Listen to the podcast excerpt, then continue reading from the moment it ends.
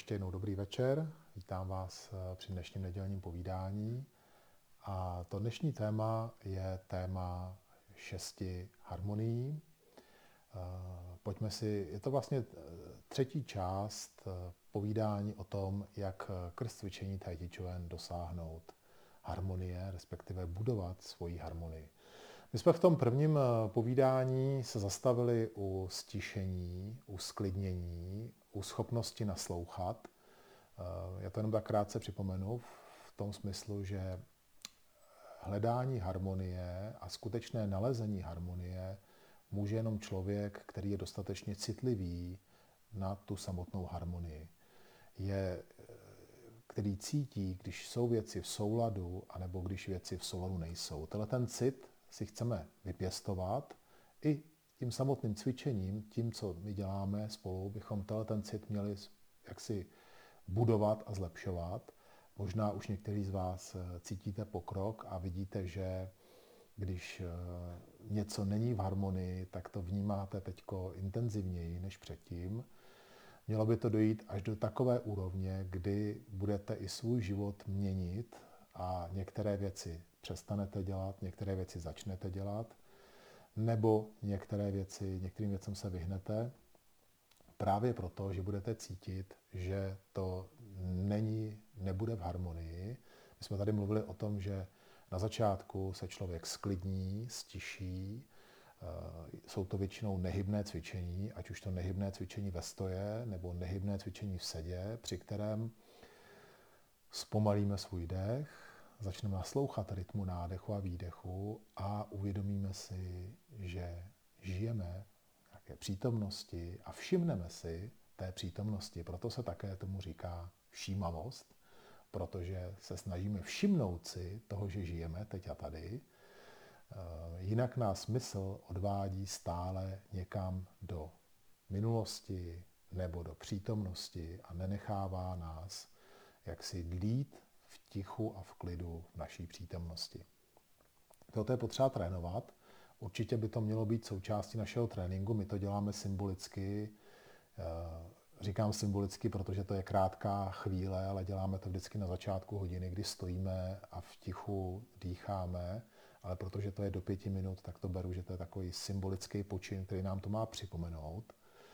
Trošku vážněji se tím zabýváme při naší meditaci, ať už pondělí v akademii nebo ve čtvrtek online, kdy sedíme po čtvrt hodinách a snažíme se v té čtvrt hodině dlít právě v přítomnosti. Tam už, bych, tam už bychom to mohli považovat za skutečný trénink a za skutečnou snahu se posouvat dopředu.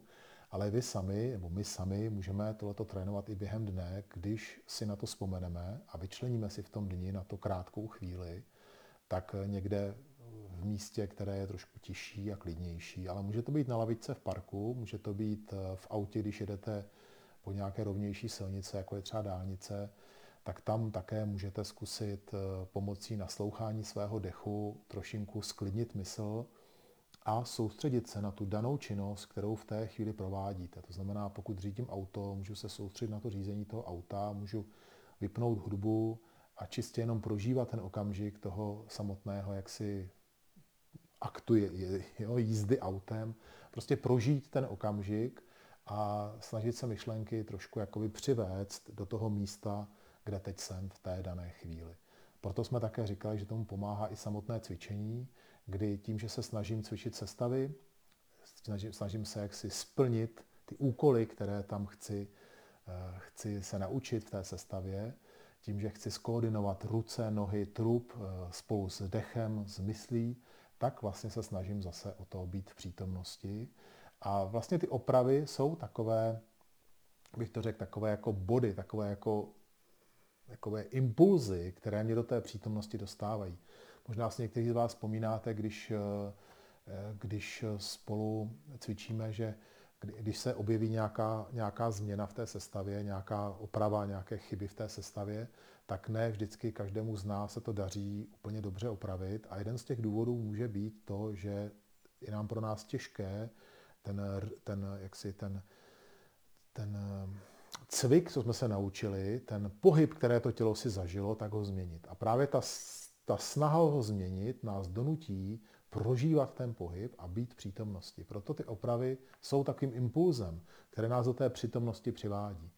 Vlastně čistě teoreticky by cvičení sestavy mělo probíhat tak, jako kdybyste nevěděli, co bude dalším pohybem a teprve až tím pohybem, který provádíte, by měl vyplynout ten další pohyb. My to víme, že to tak je vymyšlené, ta sestava tak, je tak udělaná, že když se pohybujete jedním směrem, tak to do toho druhého směru jakoby samo vás dovádí, vede vás to, my tomu říkáme nabrání, vydání, že vlastně jeden pohyb jaksi je, je předchází tomu druhému pohybu a navazují na sebe. Takže já můžu teoreticky to brát jako takový příběh, že my, jsme, my někdy říkáme, že ta sestava je takový stínový boj a víte, že v boji nevíte, co bude, nevíte, co bude další pohyb, proto v některých místech my neupravíme špičku dopředu, ale uděláme to, až když přesuneme váhu, protože nevíme, že tam půjdeme, teoreticky.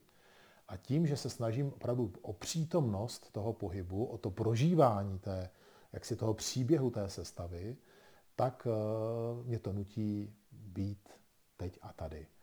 Tohle je ale úroveň, které se, do které se musím procvičit. Je to úroveň, která je za tím opakováním forem, opravováním, zpřesňováním, kdy vlastně už ty formy znám natolik dobře, už jsem je tolikrát zacvičil, že už na ně nemusím tolik myslet a jenom prožívám ten daný, ten daný pohyb. A každý z nás, podle toho, jak jsme schopni talentovaní na pohyb, tak nám to trvá kratší nebo delší dobu, než se dostaneme do této fáze, abychom mohli ten pohyb prožít a, a být přítomnosti. Takže to byla ta první, jak si ten první bod eh, v, tom, v, té, v té naší cestě za harmonií. V tom druhém bodě jsme si říkali, že v klidu, v tom klidu, v kterém jsme, objevíme pohyb, vnitřní pohyb a díky tomu, že objevíme ten vnitřní pohyb, tak sladíme ten vnější a vnitřní pohyb dohromady a vznikne klid. Skutečný klid v pohybu. To bylo to druhé téma. Klid v pohybu. Snaha o to, abychom harmonickým pohybem, spojeným s vnitřním pohybem našeho dechu a vnitřní energie čí, dosáhli skutečné harmonie a spojení. Proč nám vlastně o tolik o tu harmonii jde? Harmonie znamená radost, zdraví, znamená to sílu a znamená to přirozenost. Přirozenost našeho bytí.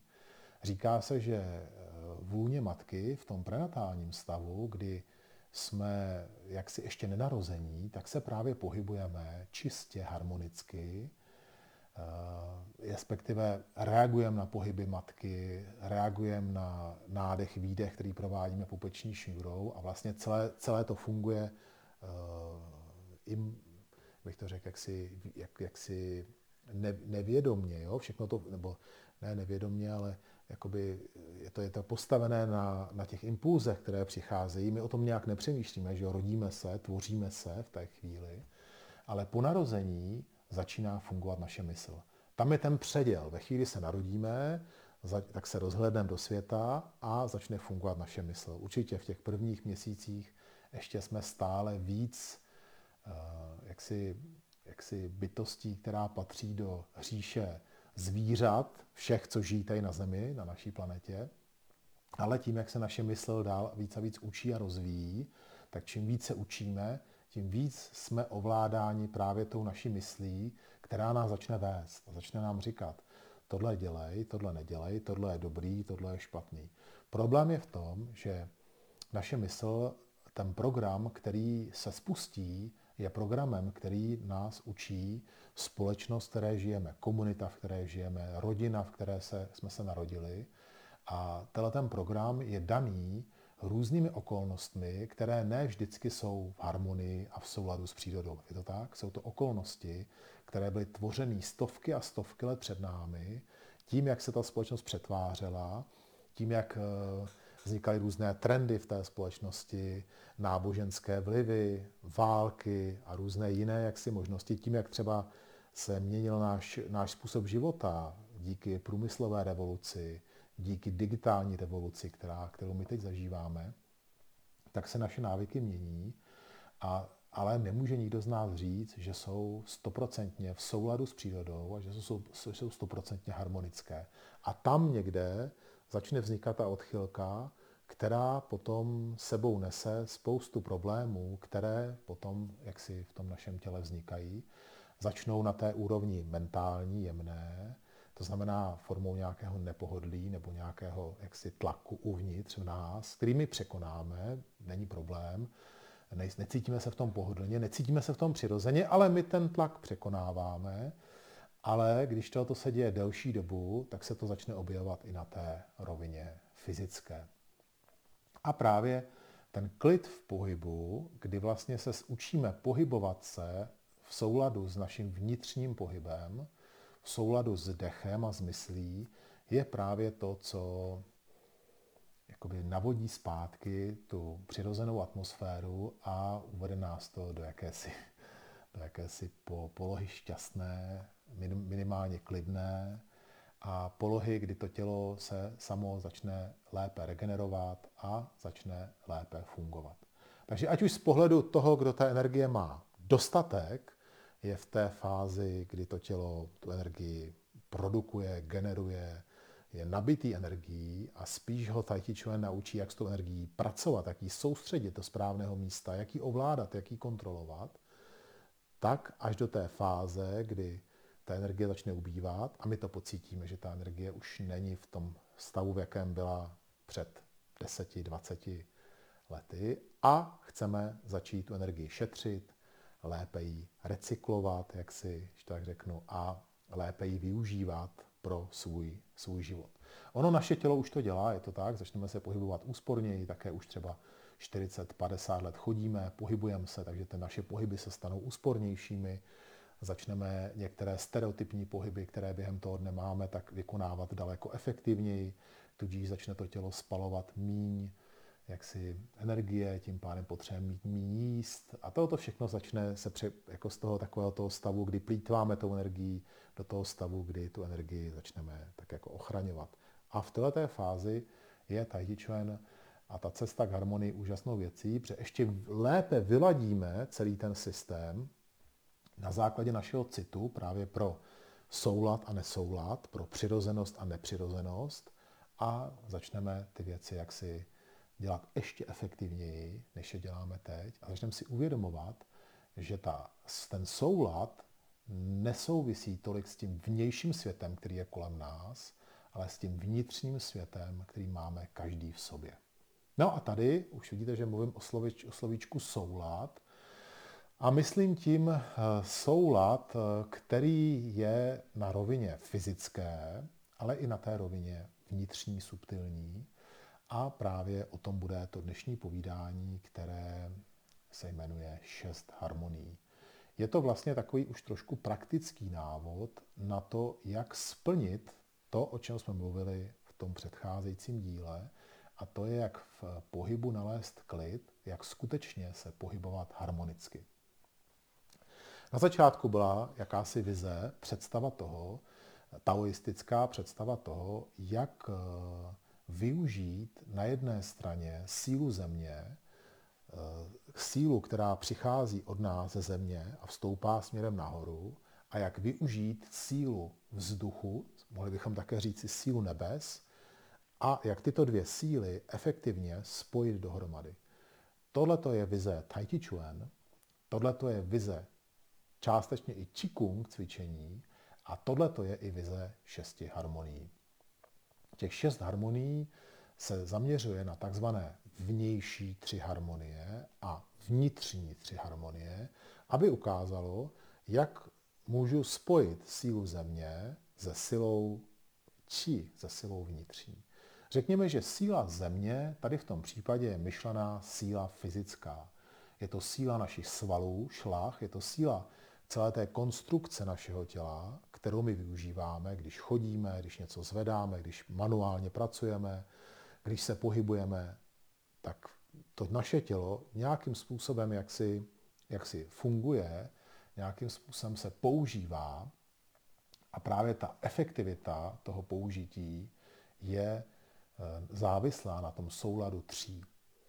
Možná, že si to neuvědomujeme, ale když spolu cvičíme Chuan a učíme se formy, tak, právě na, tak se právě učíme to cvičení na principu souladu, vnějším souladu tří. Ten vnější soulad tří říká, tvoje klouby mají nějaký určitý rozsah, jsou efektivní v určitém rozsahu a za ten daný rozsah už se jejich efektivita výrazně zmenšuje a konstrukce, kterou v té chvíli tvoříme, je nestabilní a je náchylná na různé úrazy nebo různé nepohodlí. Většina z nás to zná, je to, je to ta chvíle, kdy jdete po dlouhé době něco dělat manuálně, je to ta chvíle, kdy po dlouhé době jdete na zahradu, teď začnou jarní práce, kdo máte zahrádku, tak, eh, tak to znáte, vyjedete v pátek na zahradu a v neděli už začínáte trošku cítit záda, malinko mě bolí kříž, malinko, uh, malinko cítím, že mě bolí svaly, který, o kterých jsem ani nevěděl, že, že, že je máme na těle, že vlastně jsou různé svaly. Na trupu většinou se objeví takové ty svaly, co drží ten centrální, to, ten trup náš, ten centrální systém náš, tak ten, tam se vlastně objeví objeví ty první bolesti a pokud mě bolí jenom čistě svaly, protože jsem si je namohl, tak je to ta lepší varianta.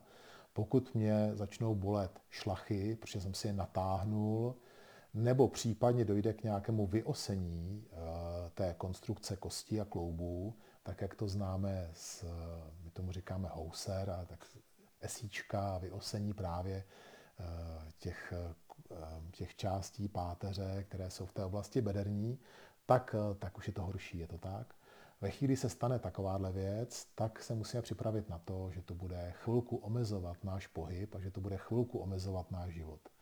Proto většinou máme takové smíšené pocity. Říkáme si, venku to bylo hezký, svítilo sluníčko, včera, že svítilo sluníčko zrovna, a takže jsem udělal kus práce, připravil jsem zahradu na jaro, taky jsem se trošku nadechal čerstvého vzduchu, ale zůstala tam právě ta pachuť té bolesti zát a různých dalších. Někdo řekne, to je dobře, tělo se posílilo trošku, ale jak už jsem říkal, pokud jsou to svaly, které, pokud jsou to svaly, které jaksi trpěly a bolí vás, tak ty se zregenerují u někoho déle, u někoho to trvá kratší dobu podle našeho věku a kondice ale je to, řekněme, k našemu dobru. Ve chvíli, kdy eh, jsou to šlachy, protože jsme si natáhli, nebo ta, to vyosení páteře, tak je to na delší dobu. A jak to vzniká? Je to většinou proto, že jak eh, naše tělo nemá pravidelnou zkušenost s tou manuální prací, tak eh, ten úkol, který dostane, vyhrab trávu, zvedni to, tady zvedni ty ty klády a odnese někam pryč, tak tyhle ty pohyby, jak na ně nejsme zvyklé, tak přitom vytváříme pozice těla, které jsou v nesouladu, které jsou nepřirozené. Jednak je to proto, že jsme to nějakým způsobem netrénovali. Asi ne, nevím, jestli existuje škola hrabání nebo škola kopání. Možná existuje, ale nikdo z nás jsme určitě tou školou neprocházeli. Většinou bychom řekli, no to jsme od malička tam s rodičima taky pomáhali na zahradě a taky jsme to dělali tak jsme to tak jako okoukali. Na druhou stranu, každý pohyb, který děláme fyzický, tak může být provedený buď efektivně, ve správné konstrukci vytvořené naším tělem, a nebo míň efektivně, když to tělo se víc vyosí z té, řekněme, efektivní zóny, kterou má. To tvoří naše klouby, je to tak, protože ruce, které natahujeme při té práci, řekněme, že většinu naší práce děláme rukama, když si to uvědomíte, tak ruce jsou upnuté až nahoře, na, rame, na ramenních kloubech a tím pádem ta síla, kterou máme v našich nohách, musí přejít přes naše záda a je tam spousta míst, kde ta konstrukce se může vyosit a být jaksi mimo tu pozici.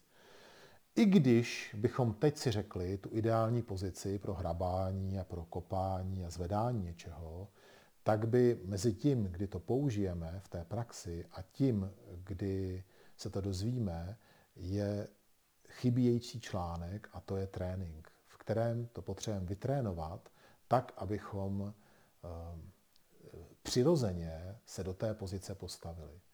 A tady začíná ta teorie šesti harmonií, která říká, pokud se ti podaří sladit ramení kloub s kyčelním kloubem, tak se ti podaří ochránit tvoje záda.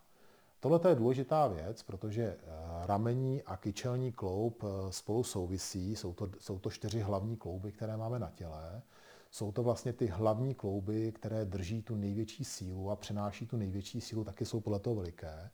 Vemte si, že kyčelní kloub, jako největší kloub na těle, který vlastně koordinuje celou sílu našeho těla. Na jedné straně drží naše tělo, ale pak drží i to, i to, i to závaží, které zvednete. Nebo ten tlak, když hrabete, nebo tah, že když hrabete, nebo tlak, když něco tlačíte, kolečko vezete, tak eh, vlastně všechno to je přinášené právě do těch kyčelních kloubů. Ale je otázka, jak efektivně. Ve chvíli, kdy, kdy nejsme správně zasednutí, kdy nemáme správně narovná záda, tak se nedostávají ramena a kyčle do souladu. Nejsou spolu v souladu, zvlášť když se po něčem natáhneme. Je to tak? Otočíme se trošku dál, než je ta pozice našeho těla.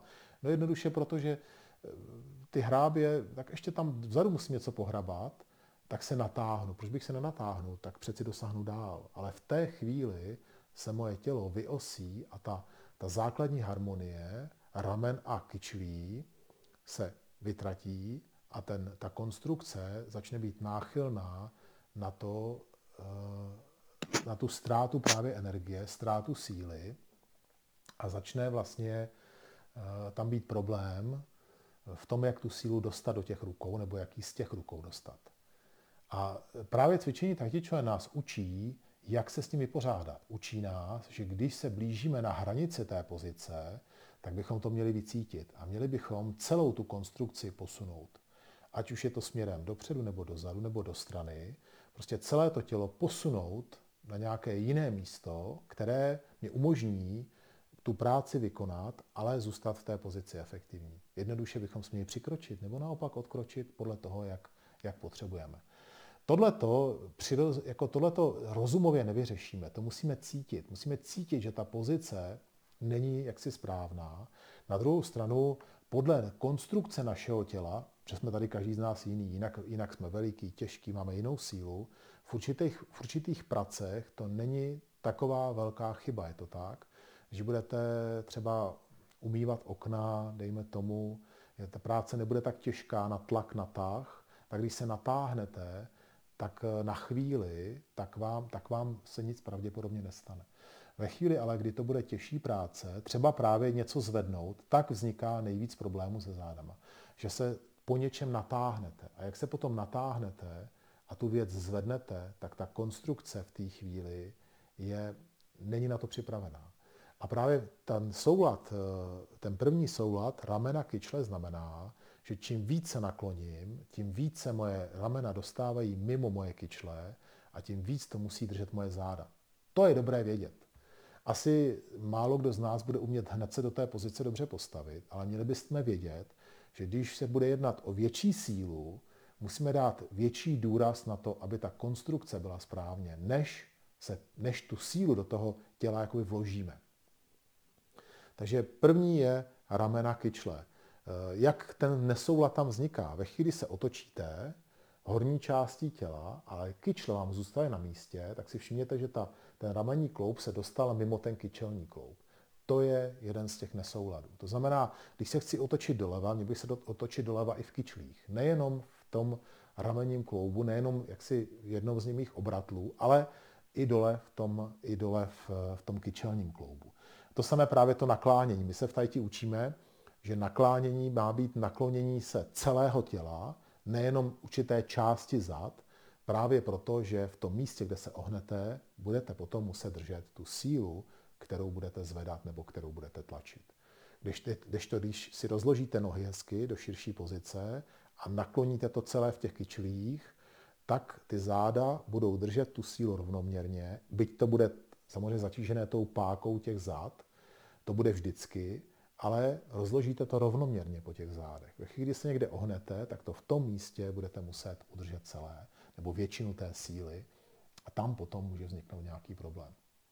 Takže eh, když budeme teď chodit spolu cvičit a budeme spolu cvičit tajti sestavu, zkuste eh, při těch formách, jak ty formy cvičíte, zkuste si uvědomovat tu praktičnost těch pohybů. Zkuste si uvědomovat, sice jo, je to sebeobraný systém, tady někoho tlačím, táhnu, ale mohl bych to přeci takhle dělat i když budu něco dělat fyzicky, nějakou manuální práci, úplně stejným způsobem.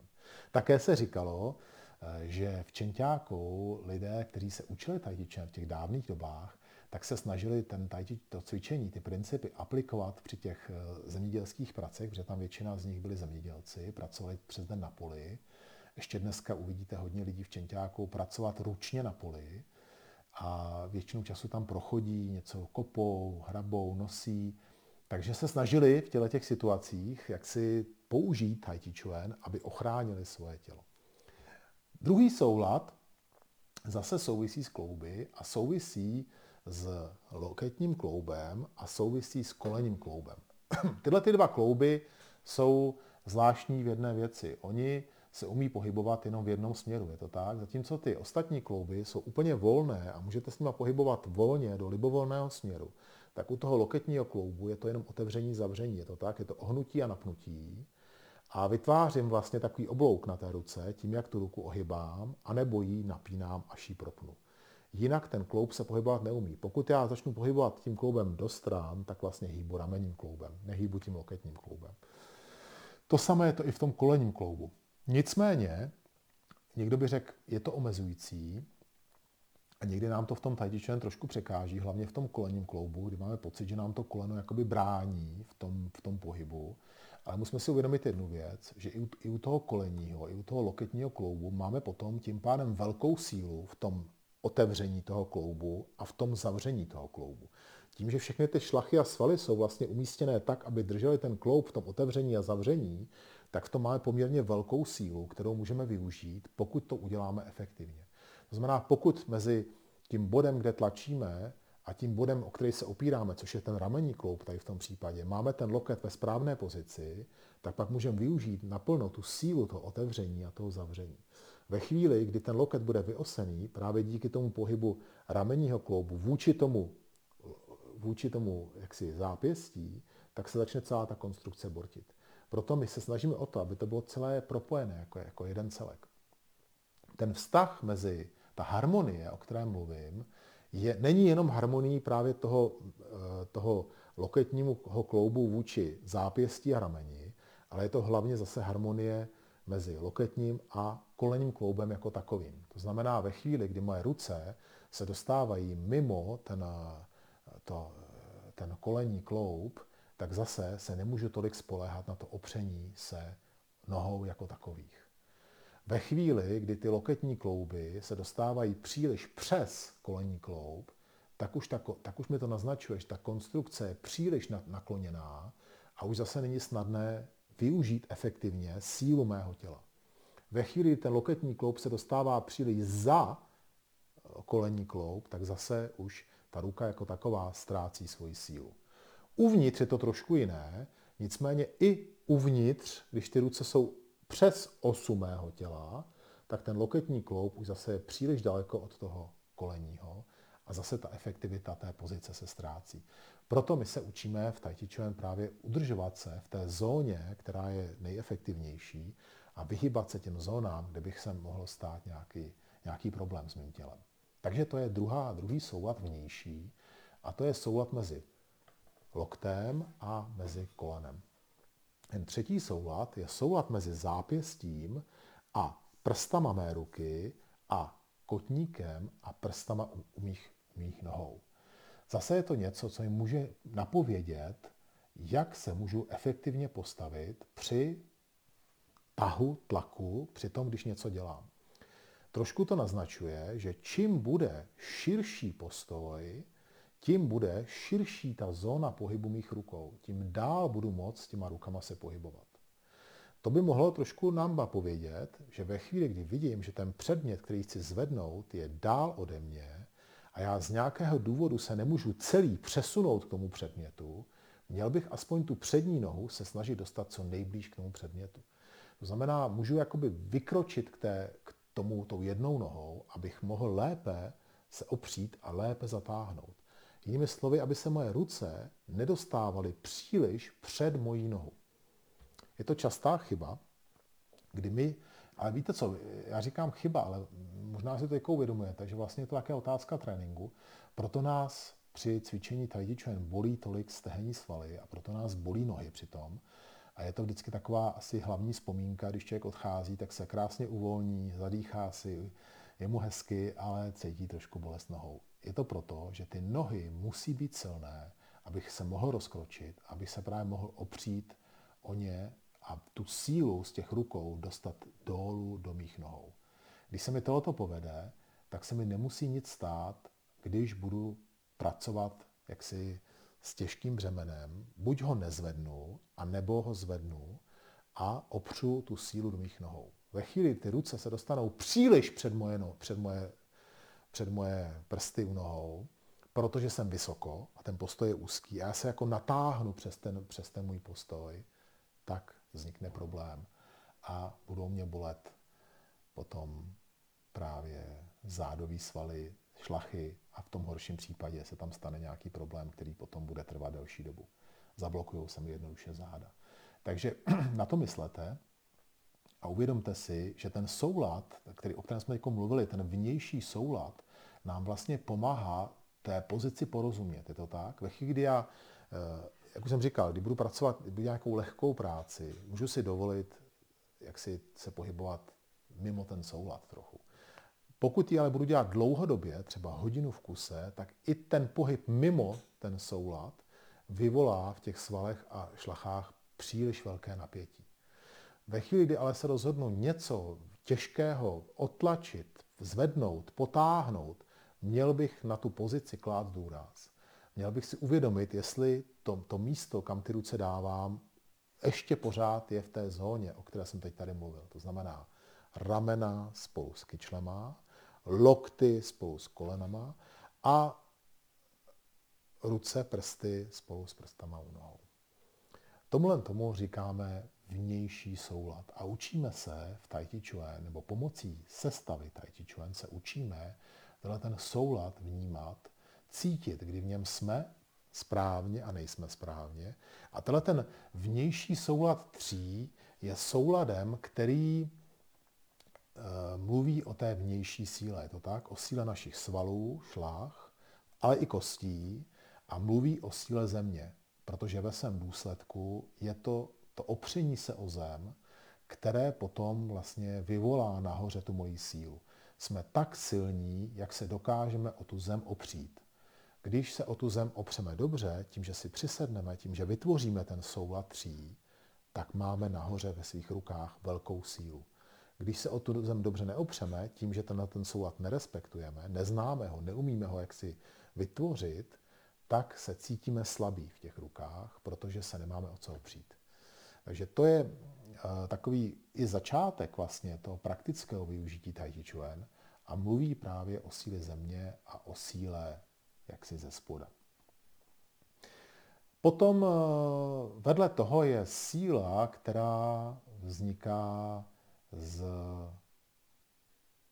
ze síly, která přichází z éteru. Je to tak? My ji říkáme energie chi. Zatímco této síle která vzniká ze země, tak se většinou říká, jí se jí říká buď tin, tin, která síla, to je to síla, která vzniká právě ze země. My říkáme žoutin, pangtin, chtin. Jsou typy síly, která právě vzniká, eh, vzniká správnou konstrukcí a vytvořením správné konstrukce těla. A síla, která je spíš dole v té oblasti nohou a nahoře je vyvolaná právě tou správnou pozicí, tak té právě říkáme pangtin. To slovo pang znamená pruživý. Je to proto, že využíváme pro tu sílu oblouky na těle, to znáte z tajti. My tomu také říkáme navíjení hedvábného vlákna. To tvoří právě oblouky na těle a tím, jak ty oblouky se proměňují, jak se ty oblouky napínají a naopak zase zavírají, tak vytváří takovou pruživou sílu, která se využívá právě v Chuan pro svoji sebeobranu a i pro vedení vnitřní síly tělem. Tahle ta pruživá síla je právě silou, řekněme, země a je silou našeho, naší konstituce tělesné jako takové. Vedle toho je eh, termín, který my známe pod pojmem chi. My tomu říkáme v češtině vnitřní síla, Víme ale, že ten termín v čínštině má širší význam, že ten termín mluví o vzduchu, o dechu. Někdy také my proto říkáme, že, ten, že ta či vzniká z éteru, z, je to energie vesmíru, energie subtilní, která prochází celým vesmírem a je jakousi životní silou, eh, kterou my v našem těle vnímáme jako chuť do života, jako kreativní sílu, ochranou sílu, my bychom řekli imunitu. To všechno je funkce či. Či ve, své, jakoby, ve své jemnosti je v dnešní době nezměřitelná.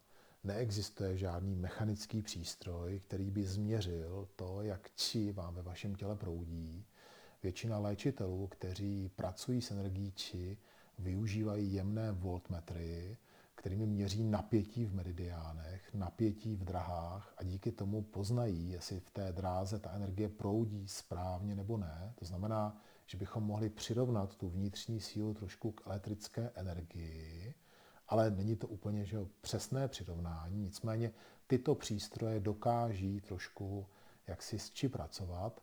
Také někdy, možná se to viděli, dělají se různé pokusy s lidmi, kteří pracují s vnitřní energií, že se nechávají eh, ozařovat například filmové papíry, které se používají ve fotografickém průmyslu, aby právě vlivem té energie vytvářejí různé obrazce tím, jak ta energie z jejich, z jejich rukou většinou proudí.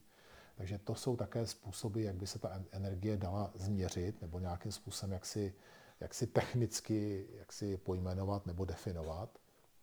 Nicméně, protože naše tradiční česká nebo moderní česká medicína nepracuje s touto energií a ani ten koncept té energie není v křesťanství a v tom našem křesťanském světě a materiálním světě, z kterých je složená naše společnost v České republice, tak eh, není to žádným jaksi hlavním, eh, bych to řekl, fenoménem nebo jakýmsi hm, jakousi definicí, kterou bychom používali. To tudíž pro nás či energie je daná opravdu hodně do pozadí a přichází k nám právě z Ázie, zejména z Číny eh, a potom také z Japonska pod pojmem Ki, anebo také z Indie pod pojmem Prána.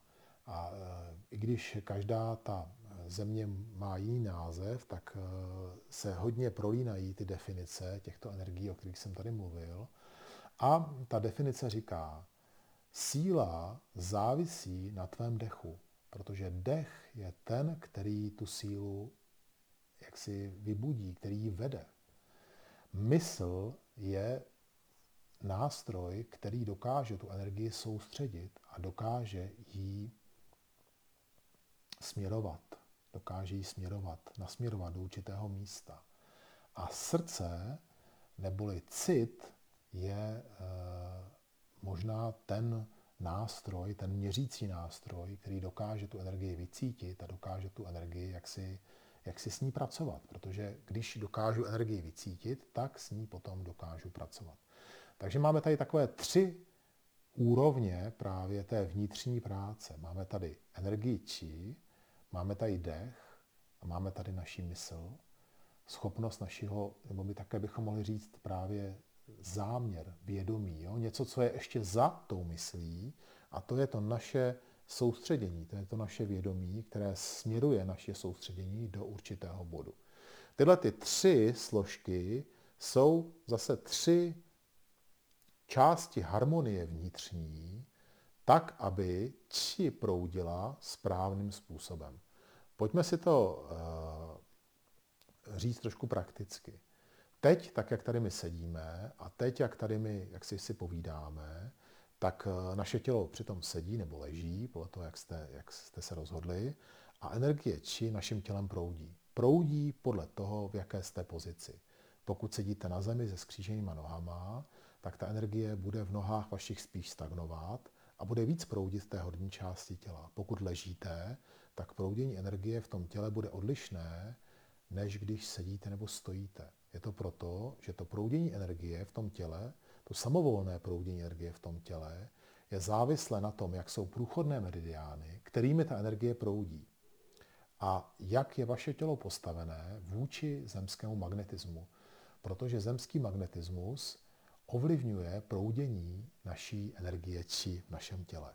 Proto my 99% cvičení děláme ve stoje a nebo si sedneme. V leže se doporučuje to cvičení těm, kteří nemůžou sedět nebo nemůžou stát. Je to proto, že ta pozice v leže tu energii usměrňuje jiným způsobem, než když stojíte nebo když sedíte. Ta energie proudí v této chvíli samovolně, je to tak? Je závislá na vašem dechu. Takže pokud jste se při tom povídání sklidnili a váš dech se přirozeně prodloužil, tak potom výměna vaší energie v těle se zvětšila.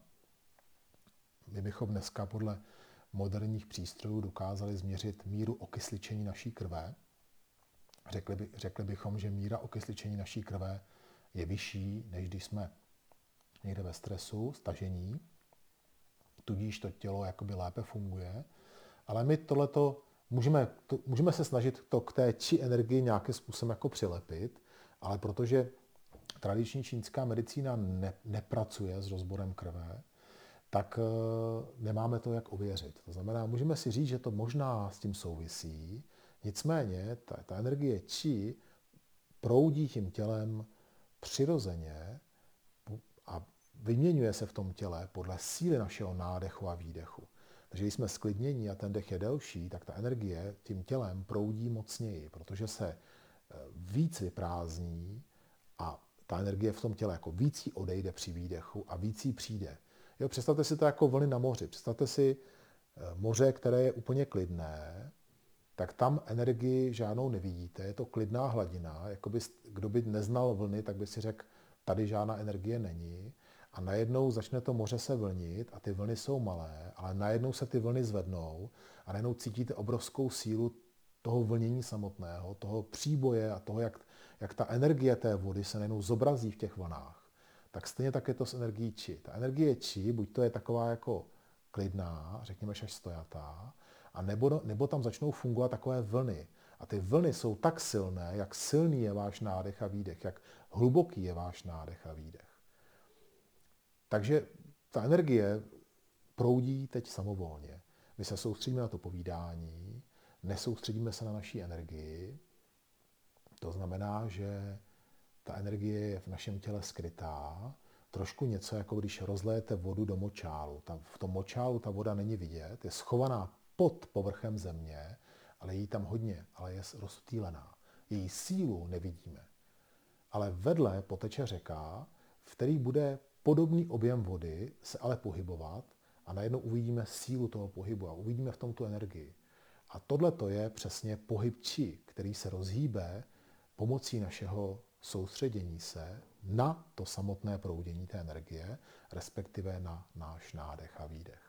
Takže vidíte, sami jsou to tři složky, které, nebo tři jaksi techniky, nebo, jo, které rozhýbají a které pracují s té energií. Dech, musí být plný, musí být dlouhý, mocný, ale musí být přirozený. Přirozený k tomu stavu, v jakém jsme v té chvíli. To znamená, pokud naše mysl je klidná, může být dech pozvolný a přirozený. Pokud je naše mysl stažená a my se snažíme ten dech jaksi, jaksi prohloubit, tak je to už nepřirozené. Už se ztrácí pryč ta harmonie. To znamená, tak jako jsme říkali, že musí ramení kloubit nad kyčelním, loket nad kolenem a ruce nad prstama u nohou, tak musí mysl, dech a náš záměr být v souladu. Tyhle ty tři věc, tyhle ty tři složky nebo bych řekl, části našeho těla eh, stále existují, my je stále používáme, ale ne vždycky jsou v souladu. Ne vždycky jsou v souladu. Eh, Většinou ten soulad nastává, když usínáme, když spíme. Tam, se, tam je to přirozenější, dokud nezačneme snít, protože ta mysl, která sní, začne jak si to tělo ovládat a začne s ním manipulovat podle toho, co se nám zdá v té chvíli. Ale i tam je to pro nás přirozenější, protože se řídíme čistě tím, co, co cítíme v tom snu. Kdežto v tom vidělém stavu jsme schopni do té situace zasáhnout a nějakým způsobem s ní pracovat. Eh, proto vlastně i eh, práce ze sny, víte sami, že jsou lidé, kteří řeší sny, dřív se chodilo na výklady snů, nevím, jestli někdo z vás jste někdy byl na výkladu snů, Je to proto, že ten sen, když si ho pamatujete, vyjadřuje takovou tu skutečnou vnitřní, takové to skutečné vnitřní jakoby rozpoložení nás samotných, ať už v reakci na něco, na něco současného v této chvíli, nebo něco, co v nás leží už dlouhou dobu. Proto ve snech se můžou projevit různé bloky a různé starosti, které k nám přišly před desítkami let. A ve snu se také může projevit něco, co se nám stalo den předtím. Prostě v tom snu ta mysl to jakoby vyndá na povrch a my to prožijeme v tom snu a ve své podstatě ten sen jako tak, takový jeho děj není tak důležitý jako ten pocit, který v té chvíli máte. Ve chvíli, kdy máte pocit beznaděje, když řešíte nějakou situaci, znamená to, že takovéhle pocity jsou ve vás i v tom dělém stavu. Jo, víte, jak myslím, prostě ten, ten, ten děj toho snu je často šílený, mysl to smotá dohromady všechno, ten není důležitý, jako je důležitá ta atmosféra, v které vy tu situaci řešíte a to, co se vám, to, to, jak se v tom snu cítíte v té chvíli. Často ty sny jsou tak intenzivní, že tenhle ten pocit ve vás zůstane ještě po probuzení chvíli. A to je to, na co se můžeme zaměřit, protože se nám děje něco v tom snu, co je, jakoby, co my neovlivňujeme. To tak, my to prožijeme a neovlivňujeme to. Ale v tom dělém stavu bychom to ovlivnili. Neboli bychom tu emoci zatloukli, schovali bychom ji někam. Takže v tom snu se rozbrečíte, ale v tom dělém stavu to neuděláte. Ten, ta emoce přijde a vy ji schováte, protože teď tím budu brečet, teď jsem tady někde na, na schůzi a nebudu brečet. Jo? Ale v tom snu se to stane vy to prožijete do hloubky. Takže v tomto smyslu ten sen je velmi zajímavá jaksi sebereflexe, abych řekl, že to je taková jako přirozená reakce našeho těla, tak jako když jdete na malou nebo když máte hlad, tak prostě to tělo v tom snu přirozeně vy, jako, jakoby zvedne ty vnitřní emoce ven a vlastně vám dá něco najevo. A pokud proto máte cit, tak s tím můžete pracovat a je to dobrá věc. A je to, je to proto, že tam ten soulad vnitřní je daleko přirozenější a daleko snáze se nalezne. Když to v tom bdělém stavu se nám ne úplně vždycky podaří ten vnitřní soulad vytvořit. A to je soulad mezi tím, co chceme udělat, tím záměrem, tím, jak dýcháme a tudíž tím, jak či mým tělem proudí. Tyhle ty tři věci já potřebuji sladit dohromady. Jak na to prakticky? První je určitě důležité studium formy studium toho pohybu jako takového. Je velmi, já teď se vracím k tomu cvičení našemu, jo, jako je Qigong Tai Chi. Ve chvíli, kdy jdete hrabat trávu, a už jste to někdy dělali, tak ten záměr bych řekl, že je srozumitelný pro většinu z nás. Byť, byť to nemusí nutně být jakoby úplně totožné, ale řekněme, že už jste to dělali, že už to máte nějakou praxi. Ta praxe je důležitá, protože víte, co, vás, co máte udělat, co vás čeká. Tudíž ten záměr je tady velmi zřetelný. Jo, položím hrábě, potáhnu, nějaký sklon těch hrábí, nějaký tlak na to. Jo, prostě už mám nějakou představu, co bude mým záměrem. Na druhou stranu my víme, že právě praxe je něco, co odděluje toho nováčka, který přijde ze školy, kde ho naučí hrabat, a toho, který už 20 let hrabe. Ta praxe znamená, že on má tyhle ten soubor těch, toho záměru daleko jaksi sofistikovanější, přesnější, než má ten nováček. Tohle to je přesně v Tai Chi Chuan stejné. Ve chvíli, kdy já cvičím formu, ta forma něco znamená, v tom je to těžší, protože představte si, že byste dostali za úkol naučit někoho hrabat, ale nesmíte mu ukázat hrábě a on nikdy neviděl, jak se hrabe. Nebo viděl, ale nikdy to nedělal. Bylo by velmi těžké ho nastavit do té pozice, naučit ho ty pohyby, abyste vy viděli na těch pohybech, že to už dělá opravdu dobře. A tohle je Tai je to tak? Stojíte, máte za úkol udělat nějakou techniku sebeobranou, kterou jste nikdy ani neviděli, let kdy, ani jste sebeobranu nikdy prakticky netrénovali a děláte to na prázdno bez toho partnera. Proto jsme trošku utekli od této vize na začátku, tak jak to udělali i tak, tak to i dělali ty mistři v Čenťáku před námi. A řekli jsme si, že v tom je navíjení. To navíjení je totiž definice, která se lépe popisuje. Je to tak? Nakresli rukou kruh. Kruh už známe.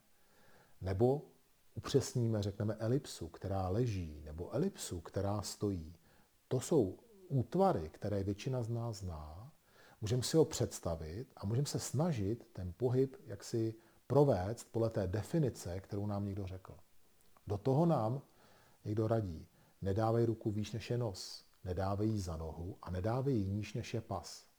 Nebo jí dej níž než je pas. Tohle to jsou pokyny, které postupně já do sebe dostávám dovnitř a učím se ten pohyb, aby ten pohyb byl co, nejvíc, co nejpřesnější. Tím se můj záměr stává přesnějším a přesnějším. Totiž na začátku můj záměr byl stůj rovně a ruka něco dělala. Teď už stojím rovně a ruka táhne něco. A takhle postupně ten záměr se stává přesnějším a přesnějším. Asi chápete, že když stojíte a cvičíte tajti a zaměřujete se na to, abyste byli rovně, tak ten záměr nestačí na proudění či v rukách vašich. Protože když stojíte rovně, tak se zaměřujete na to, aby či proudila vaši páteří, abyste byli rovně. Ale ten záměr nestačí pro ten pohyb těch rukou. Já potřebuji, aby ten záměr byl úplně co nejvíc komplexní, což je nakonec to samotné hrabání. Představte si, já, já se vracím k tomu hrabání trávy, trošku to souvisí s tím, co jsem dělal včera ale uh, souvisí to i s tím obdobím, jaký je. Jo? Ale říkám to jenom proto, že si říkám, že to je pro nás pro všechny tady zrozumitelný, je to jenom příklad. Ale uh, představte si, že byste u toho hrabání, by vám někdo řekl, musí být rovně. Buď rovně, nauč se stát rovně, přisedni si a buď rovně. No tak byste tam hráběma takhle něco dělali, ale soustředili se na to, jestli je rovně. To přece není ten záměr. Ten záměr je, tam je tráva, uhrábní, přihrábní si To je ten záměr. Ale vy víte, že musí být rovně, tak mu to řeknete, ale to není ten záměr. Tak stejně tak v Tai Chi není záměr být rovně, ale je to součást té techniky, kterou provádím. Ta technika přeci je jakýsi sebeobraný prvek. On na mě útočí, já to táhnu, otočím se, zatlačím. Proto jsme taky začali teď v našich kurzech v určité fázi tréninku ukazovat aplikace těch pohybů. I si to zkoušíme, kdy ty z vás, někteří, co tady jste a byli jste na tom tréninku, tak víte, že jsme teď trošku to zavedli, že to zkoušíme.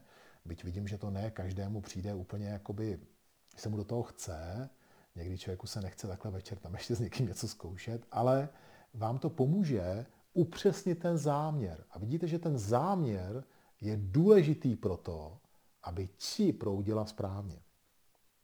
Takže první je záměr. A to, co jsem teď řekl, je, eh, jakoby, pojďme to schrnout do takové jedné věci, a to je, ten záměr studiem toho pohybu se stále zpřesňuje. Proto ten pohyb studujeme. Proto se ho učíme znova a znova, abychom co nejvíc zpřesnili ten záměr a dokázali co nejpřesněji tím pádem vést či správným směrem. Co také pro ten záměr je důležité, je koncentrace. To je nepřítel těch, kteří už si myslí, že to umí.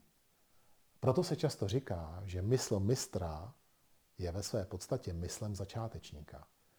V té jeho touze být v té přítomnosti toho pohybu. Ve chvíli, už jsem tu formu uzavřel, už to umím, je to dobrý, tak cvičím a mysl je pryč. Protože já už to přeci umím, už nad tím nemusím přemýšlet. Nemusím to řešit.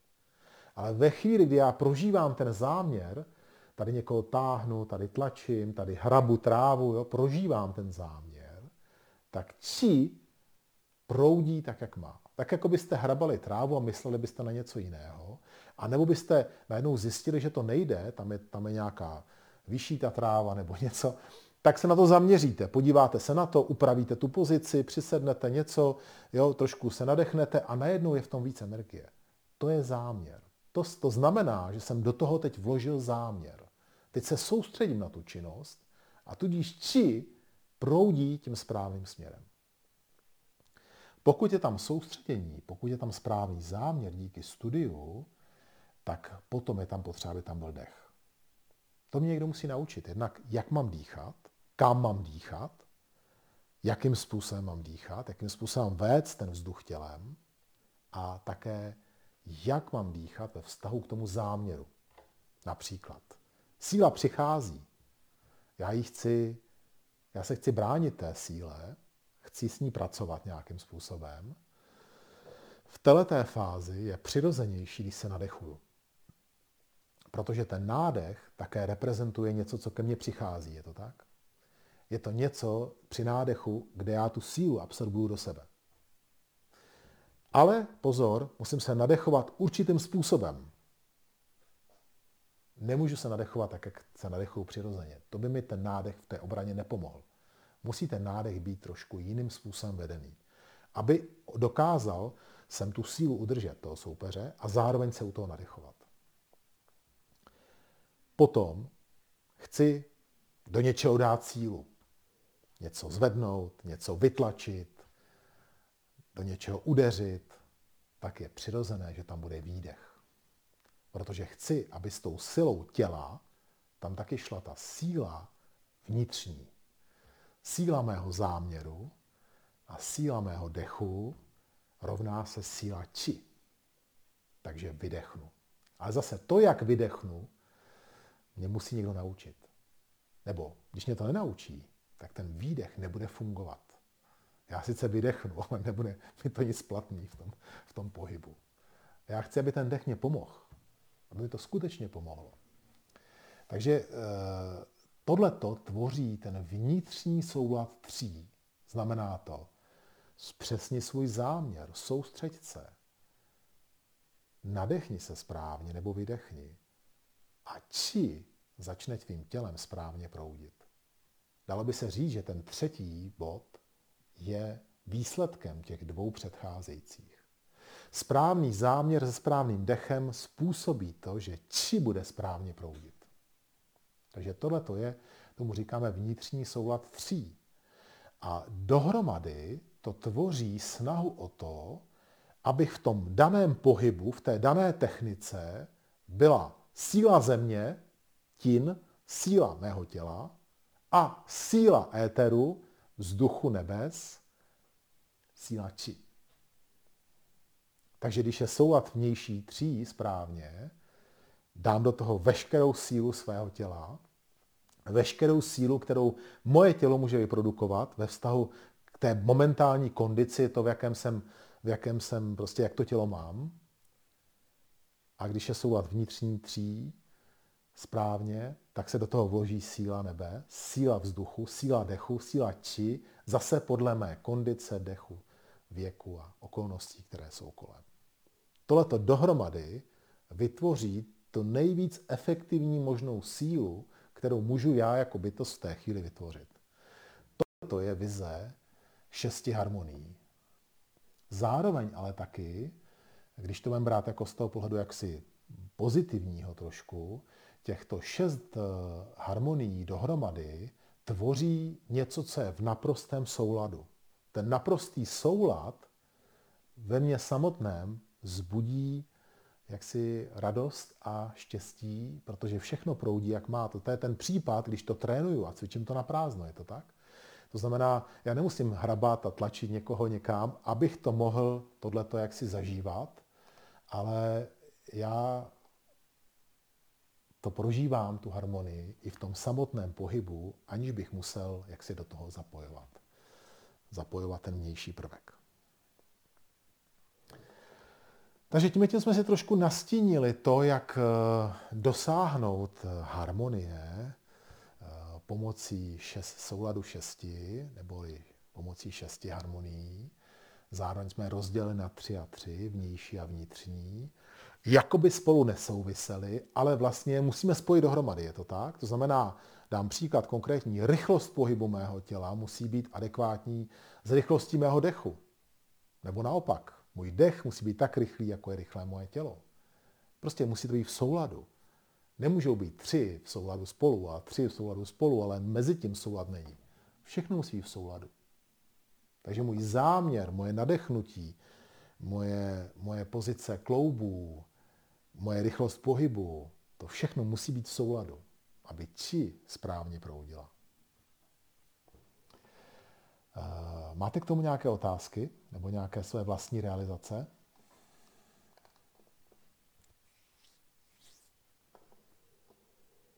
klidně se ptejte a aspoň trošku uvidím, jak, do jaké míry se, jsme si rozuměli navzájem, jestli jste rozuměli tomu, o čem jsem dneska mluvil, nebo je takhle spíš, jestli něco, je něco, co byste chtěli znova vysvětlit, trošku ještě znova o tom mluvit.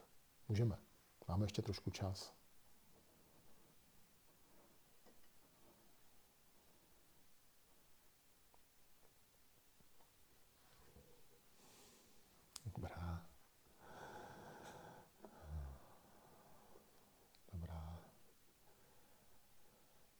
Stále platí, že můžete i během toho povídání do chatu napsat otázku, když budete chtít. Já rád vám na ní odpovím. Uh,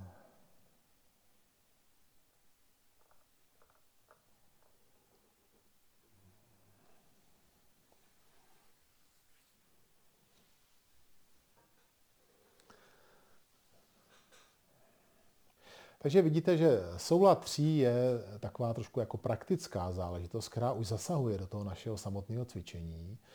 Týká se to také Qigong cvičení, stejně tak jako Tai Chi. Není to jenom otázka Tai Chi Chuan. I při cvičení Qigong, i v těch jednoduchých pohybech musí být právě soulad eh, kloubu na těle, i soulad eh, mého nádechu, výdechu, záměru. Všechno to musí být spojené dohromady, aby či proudila Řekněme, že u toho Qigongu se ta chyba ohledně kloubů a e, tého souladu vnějšího stává méně často, nebo respektive rychleji se ji naučíme, rychleji ji zvládneme.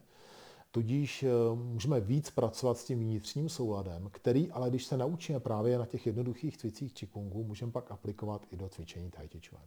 Na druhou stranu v těch formách Tai Chi Chuan bych měl stále chtít jít dál po tom záměru. To znamená, dostanu úkol, narovnej se. Cvičím rovně, zajímá mě to dál. Nestačí zacvičit tu formu rovně. E, naučím se v té formě navíjet, umím v té formě navíjet, tak mě ten záměr zajímá dál. Tak, abych se dobral až k tomu samotnému příběhu. Řekněme, že ten finální záměr té sestavy je žít ten příběh, který tam v té sestavě je. To znamená, tady přichází síla, já ji stahuju, otáčím se, zatlačím, on mě chytne, já se uvolním. Prostě cítím tam ten příběh, který tam je. Ten příběh, kdy e, mě nějaká síla, já teď to říkám sválně takhle obecně, protože někdo si tam může představit toho bojovníka, ale já bych to ještě jako posunul trošku nad rámec toho bojování. Je to prostě síla, která mě která vytváří nějaké nepohodlí a já se po otočením pozice zase přesouvám do té pozice harmonie. Tohle je něco, co je strašně důležitý i pro ten náš běžný život, kdy vlastně my už v tom okamžiku, kdy začneme něco řešit, něco dělat, potkávat lidi, vyjedeme autem, sedneme si do městské hromadné dopravy, tak už začne vznikat spousta nepohodlných, nepřirozených situací, které díky právě té technice Tai Chuan můžeme nějak řešit a nějak tu pozici jak si pozměnit, nebo ji nejlépe využít. Využít k tomu, abychom jak si něco, aby to bylo pro nás přínosem. To znamená, místo, abychom seděli v metru a celou tu cestu ty tři minuty se trápili z toho, že tam plno a že mě tam někdo do mě tlačí z boku, tak tu situaci změním tak, abych ji nějakým způsobem využil. Protože tak, jak jsem se trápil předtím na tom, na tom nástupišti, než ten metro přijelo, abych tam stihl nastoupit, teď ty lidi špatně vystupovali, teď já jsem tam nastoupil, je tam zase plno, teď zase budu vystupovat, teď budu nestí, to do práce, pak v práci bude nějaký úkol, ten mi nebude úplně příjemný. Tak když se takhle uvědomíte, tak vlastně ten, ten, ten, to nepohodlí trvá poměrně dlouhou dobu. Je to po, po malých částkách, je to tak jako tři minuty, pět minut nějakého nepohodlí, čekám u zubaře, tam sedím v té čekárně, nevím, co bude, zase deset minut života nepohodlí, potom nakonec to u toho zubaře dopadne dobře, tak mám chvilku radost, než zase sednu do toho metra, který je plný. A takhle vlastně se střídají ty okamžiky, kdy jsem na chvilku v klidu, s okamžikama, kdy jsem v takovém jako určitém nepohodlí. A to nepohodlí znamená stres. Stres znamená tlak na naše tělo, tlak na nás samotných. A ten stres je jenom v naší hlavě. Je jenom v naší hlavě. Těch situací, kdy jsme skutečně ve stresu, je v našem životě opravdu velmi, velmi málo protože to bychom museli dva dny nejíst a někdo by nás musel fyzicky napadat. Víte, jak to myslím? Aby to byl skutečný jakoby stres způsobený nějakým velkým nepohodlím. Eh, neměli bychom si čím zatopit doma. Rozumíte mi, jako opravdu velký stres, který vzniká z nějakého extrémního nepohodlí. většina těch stresů, které my zažíváme, vzniká z, nabo- z nabourání té křehké harmonie, kterou my jsme si stanovili a už jsme v ní vyrostli v podstatě. Pro někoho to může být to, že, jak už jsem říkal, to, že v metru je plnou moc a pro někoho to může být, že už tři dny nejedl. Prostě ta, ta, ta, ta hlaďka té disharmonie se posouvá tím, jak my se narodíme v určitém jaksi lepším prostředí, je to tak? Proto třeba, když jsme začínali jezdit do Čenťáků za mistrem a přijeli jsme k němu domů, tak jsme si uvědomili, jak ta laťka naše je vlastně posunutá, obrovsky posunutá, jak ty lidé tam jsou šťastní v prostředí, které je pro nás těžce stresující. A oni tam žili a přesto tam narodili a žili tam tak, tak z jejich pohledu už eh, jakoby to bylo komfortní. A, že ten dům mistrů, když jsme tam už začali jezdit v tom roce 2000, eh, tak už byl v té době výrazně komfortnější než ty okolo. Ale z našeho pohledu kdy tam voda tekla půl dne a elektřina vypadávala a nebylo tam topení ani klimatizace, tak to bylo velmi diskomfortní prostředí, ale z pohledu jejich už to bylo luxusní proti tomu, když jste šli vedle do domu, kde neměli ani toaletu pořádně. Takže tenhle ten rozdíl byl z jejich pohledu velký, ale z našeho pohledu byl taky velký. To je proto, že se někde narodíme a vytvoříme si tu svoji jaksi zónu komfortnosti a teďko, jak z ní vystoupíme, tak jsme, tak jsme trošku ve stresu. A tohle to je, co nás může Chuan naučit. Vždycky v té dané situaci hledat po otočením, ať už fyzickým, tak i vnitřním, po otočením, tak, aby jsme se vymanili z toho tlaku a získali zase zpátky tu harmonii a ten klid. A v lepším případě vytěžili z toho tlaku něco pro svoji výhodu. To znamená, myslím tím jako výhodu pro pozdější nějaké řešení těch dalších problémů. Znamená, ve chvíli, kdy v tom vidím nějakou výzvu, ve smyslu jakoby, opravdu, ale výzvu, jako, ne, nemyslím to ironicky, jo, myslím to jako, jako jakýsi druh uh, nějakého posunutí se ve svém životě, tak potom to může pro mě být jako něco, co mě bude bavit, než mě to nějakým způsobem stresovalo, když se tomu podám. Takže nad tím přemýšlejte. A právě eh, tohle se dobře říká. Myslím si, že eh, když takhle to někdo řekne, kdokoliv, nejenom já, kdokoliv to řekne, tak si řekneme, jo, výzva, to zní dobře, ale musím, se na to, musím na to být trénovaný. Každý, ten člo, každý z nás nějakou určitou výzvu zvládneme, ale tím, čím víc jsme trénovaní, tím lépe jsme schopni čelit těmhle těm jaksi ne, neplánovaným výzvám, situacím. A Tai Chi Chuan je jedno z umění, které nám může tohleto dát. Může nás to naučit. Pokud to tak budeme vnímat, pokud to tak budeme cvičit. To cvičení je jenom takové, jaké my ho vidíme. Pokud v něm vidíme hezké pohyby z Číny, tak to tak děláme. Pokud v tom vidíme lék na naše bolavé záda, tak to tak je.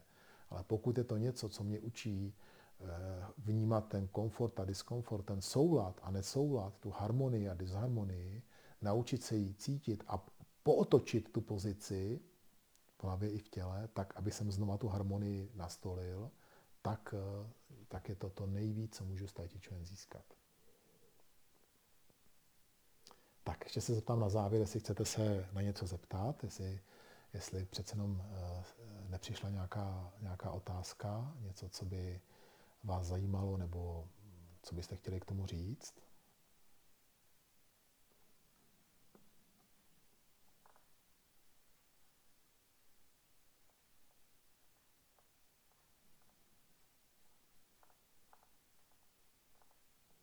Dobře. Tak eh, v tom případě jsem moc rád, že jste vydrželi do konce, že jste tady byli se mnou a doufám, že to byla pro vás inspirace k tomu, abyste přišli cvičit, abychom se viděli. V pondělí, v úterý budu v akademii, to znamená zítra budeme spolu cvičit a budeme tohleto, teďko, co říkám, hledat a nebojte se, i když se pak uvidíme naživo, tak říkáte si, si říkal včera o té harmonii, jak to tady je, tady já tomu nerozumím, jak jsi to myslel, jak jsi to myslel tady v tom cviku nebo tady v tom cvičení a můžeme o tom víc, víc mluvit pak při tréninku a víc to, jak si hledat v tom praktickém našem cvičení. No a kdo chodí na online cvičení, tak to bude ve středu a ve čtvrtek, zase v té nezměněné podobě, v těch časech, co jsme zvyklí. No a příští neděli nás čeká zase další setkání a další povídání. Hm? Mějte se moc hezky. Děkuju.